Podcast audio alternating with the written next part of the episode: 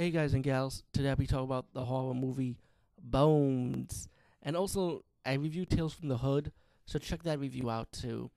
Um, I know there's a lot of people that don't like this movie, but to me, I'm one of the few people that do enjoy this movie. I thought it was really good, and I thought Snoop Dogg was good as the Jimmy Bones character. You know, um, the movie kind of begins like with a modern times as what's happening now. These two white boys buying drugs from the, from these drug dealers, but these drug dealers kind of lead the white boys into the home where Jimmy Bones stays, and um, they end up dying from the spirit of Jimmy Bones.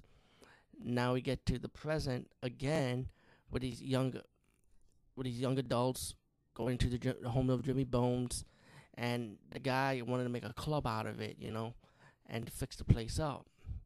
And meanwhile, you got the psychic lady played by Pam Grier with her daughter. You got a guy who lives right across the street from the house who's kind of scared of the house because there's a dog chasing him. And um, as the movie progresses, you know, you see flashback scenes back and forth of Jimmy Bones.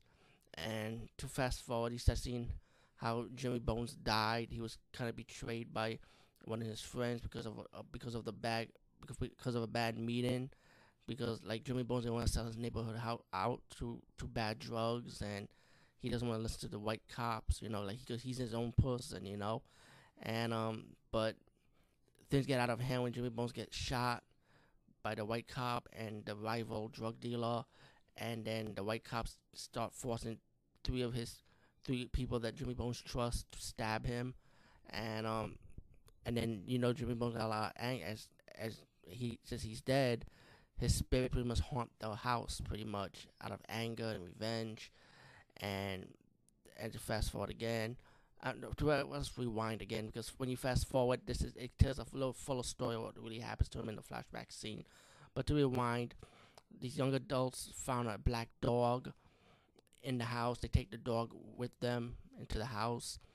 Um, the dog is pretty much like the servant of Jimmy Bones and when the dog eats it's that like Jimmy Bones bones end up being like fleshy like, you know, kinda like Hellraiser like see all fleshy. And then there's a scene in the club when the club was open. Um, one of the young one of the young actors, one of his I don't know if it was what I don't know if it, the guy was his brother or his friend.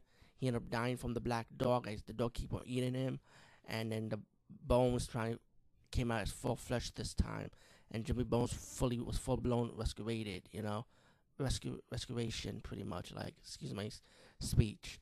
So Jimmy Bones came to life, and that's when he comes for revenge in physical form to take out the people that killed him, you know, and get his revenge.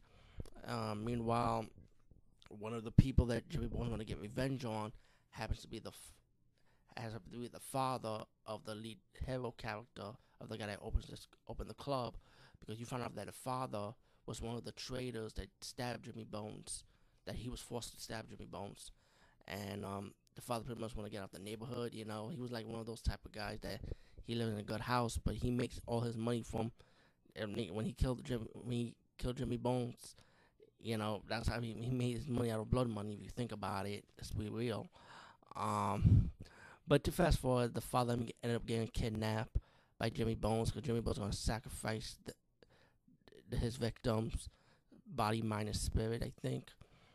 And um, so the guy and the the son of the father that's about to be sacrificed with his own brother, the girl that he likes, and the second lady played, by Pam Grier, end up going to the apartment complex to battle Jimmy Bones, pretty much. Um, all in all, um, you get a good twist ending, um, which could probably possibly should have led to a sequel, but this movie was done like about 2001 or 2002, I think.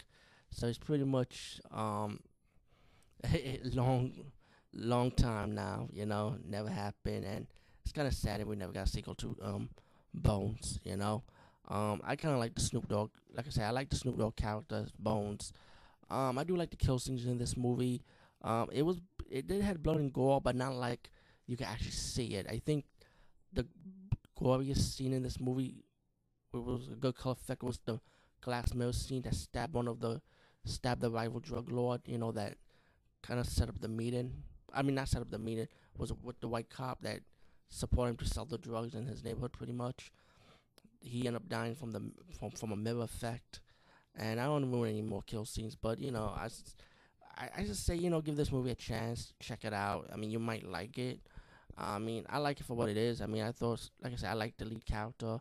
I like this. I like the cinema style of the movie. It was dark.